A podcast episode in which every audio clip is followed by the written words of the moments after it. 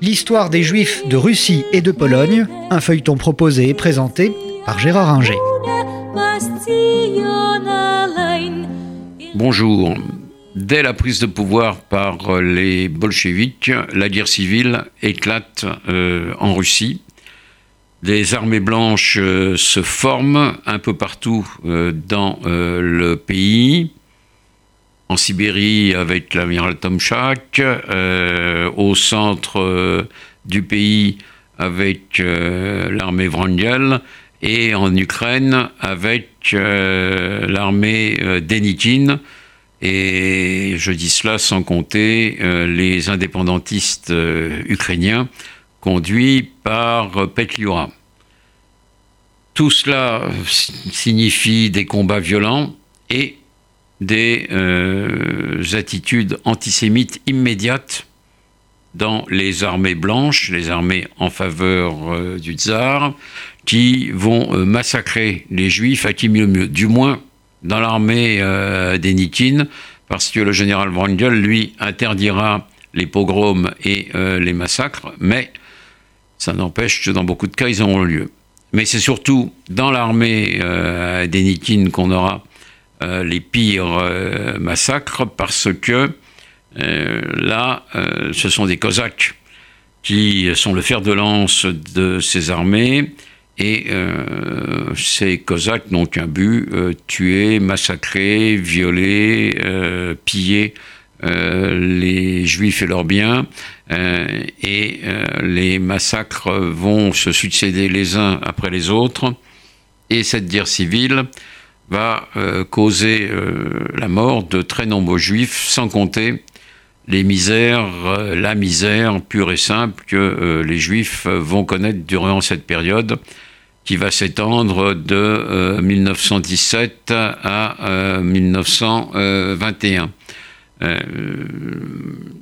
les bandes de Petliura en Ukraine vont pratiquer le même antisémitisme que les armées blanches et euh, ça va être une période très difficile pour euh, les Juifs.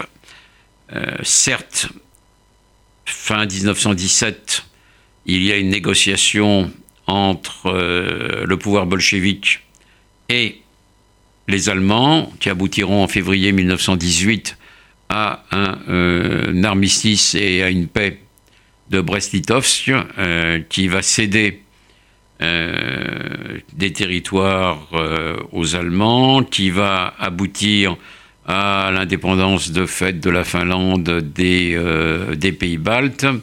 Et puis, il va y avoir, par-dessus tout ça, une guerre russo-polonaise, la Pologne, l'enfant du traité de Versailles, va combattre l'armée rouge parce que la Pologne souhaite des frontières euh, très à l'est, euh, reprenant euh, une partie des territoires ukrainiens, biélorusses et lituaniens, alors que l'armée rouge voudrait une Pologne qui soit beaucoup plus réduite.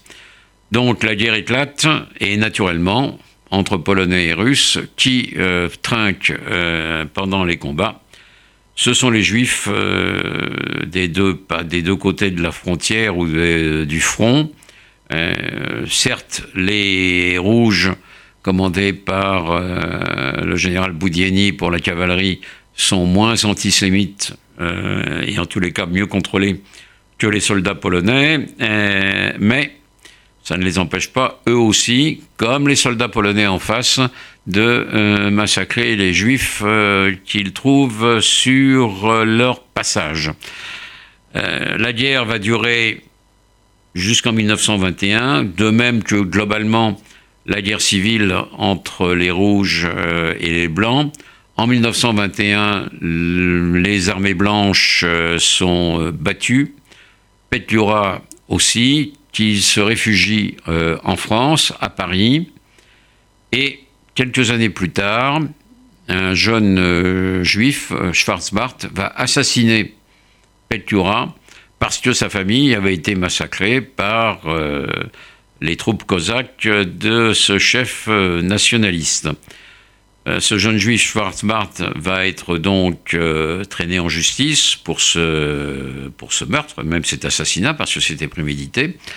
Il aura comme avocat Henri Torres, le grand avocat juif de l'époque, et il va être acquitté grâce au talent de Torres et parce que le jury a compris qu'il s'agissait d'une vengeance et non pas d'un simple meurtre euh, surtout pas crapuleux.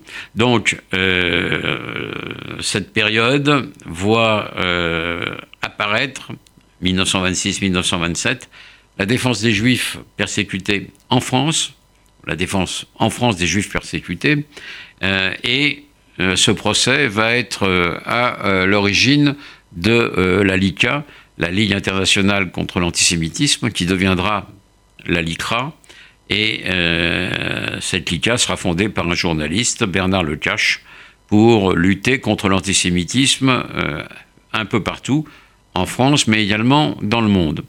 Donc, si on revient à 1921, on peut dire que euh, la situation est enfin stabilisée en Russie. néanmoins, les malheurs des Juifs ne sont pas terminés.